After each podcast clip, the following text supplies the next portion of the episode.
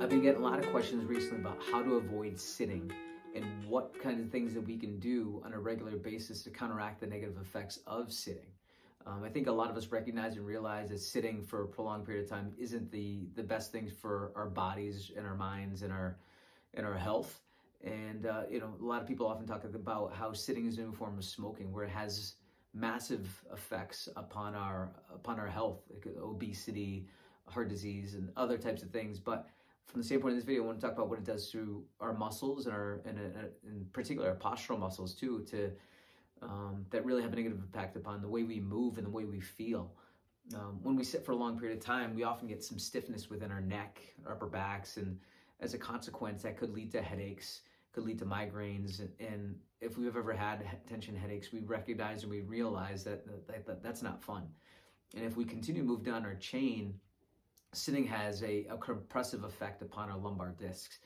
And over time, that could lead to disc bulges, herniations, which sometimes are debilitating. If anybody's ever experienced low back pain, that's not fun at all. And then the other thing sitting does is it really stiffens our hips and stiffens our knees, because we're just in a certain position for a prolonged period of time, and our bodies and our brains really adapt to those types of positions almost in a negative way for us, because it's going to affect the way we move. So there are different things that we can do on a regular basis to counteract those things. We just got to make sure that we build them in. So here are 5 things that you can do to try to avoid being in a seated position for a long period of time. Number 1, set an alarm. I've heard some people like to set alarms for 20 minutes. I like 30 minutes. 30 minutes is probably a really good time frame to get yourself out of being in that prolonged seated position, which just creates some adaptive stiffness. And so what we want to do is making sure that we can get up, even if it's just one to 2 minutes, to try to avoid being in the same position for a long period of time, which can really lead to some chronic stiffness over time. Second thing, get outside. If you have the ability to and the weather is nice for you, just get outside for 1 to 2 minutes. There's so many benefits of just being outside, getting some good vitamin D from the sunlight. But the other thing it do is it allows us to be able to open up our visual field. Like when we sit for a long period of time, whether we're looking at books or a computer screen, our eyes can get fixated in one perspective, and we start to lose their ability to get outside that frame of reference. And so for us to be able to really perceive our surroundings as well as we can, we need to be able to look around, look all the way to the left, look all the way to the right, look all the way up, look all the way down, and just try to take in some nature.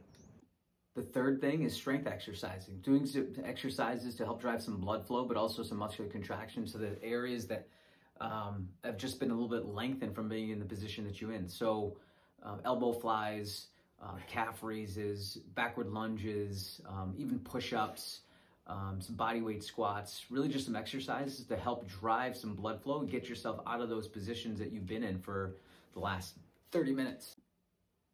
The fourth thing is marching. And this one is kind of a little bit unique, a little bit different, but our brain really likes reciprocal alternating exercise or movement. Well, that's the way we move, that's the way we walk, that's the way we run, that's our gait. And you may not have the ability to go on a run or go for a long walk, but simply marching in place allows your brain to get some of that activity that it really likes to do, which is just alternating reciprocal action. Other things you could do are bear crawling if you have the ability to, but really just marching in place is a great way to almost like drive some stimulation back to your brain and body to get it a little bit more connected. The fifth thing is just some good old-fashioned stretching. And this could be some hip flow, some sun salutations from yoga, any other kind of stretches that you may personally prefer and that you personally like. But it's really, again, just to get yourself out of those static positions that you've been in for the last 30 minutes or so, maybe even longer if you set a longer alarm for yourself. But really just stretching, trying to figure out things that you might like to do to try to open up your hips, especially hips, ankles, just to get some good quality movement in. And just like anything, like you got to be able to figure out what works for you and what you really like to do, and something that you can hold yourself accountable to make sure that you can avoid the chronic adaptations are going to happen from just catch yourself sitting for a long period of time. It's so easy to get caught in these positions, but there's plenty of things that we can do to get out of those positions as well.